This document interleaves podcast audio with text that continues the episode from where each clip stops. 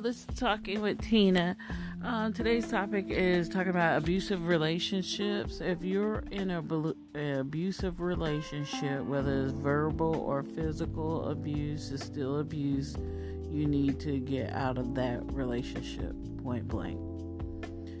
If somebody tells you they can't live without you or threaten to kill you, it's time to get out of that relationship you should never take any threats lightly. It's not a laughing matter at any point. If a person you're with is very jealous and gets in jealous, violent rages, it's time to leave the relationship. It's too many people out here dying behind abusive relationships. Um, there's always signs that you're in abusive relationships.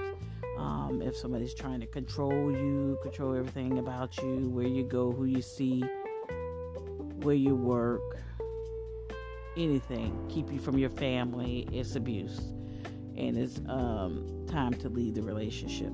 There's plenty of places out here that help you with things like that if you're in an abusive relationship please leave the relationship. It's not worth your life or maybe possibly your kid's life because now the abusers take not only your life, they'll take the kid's life as well.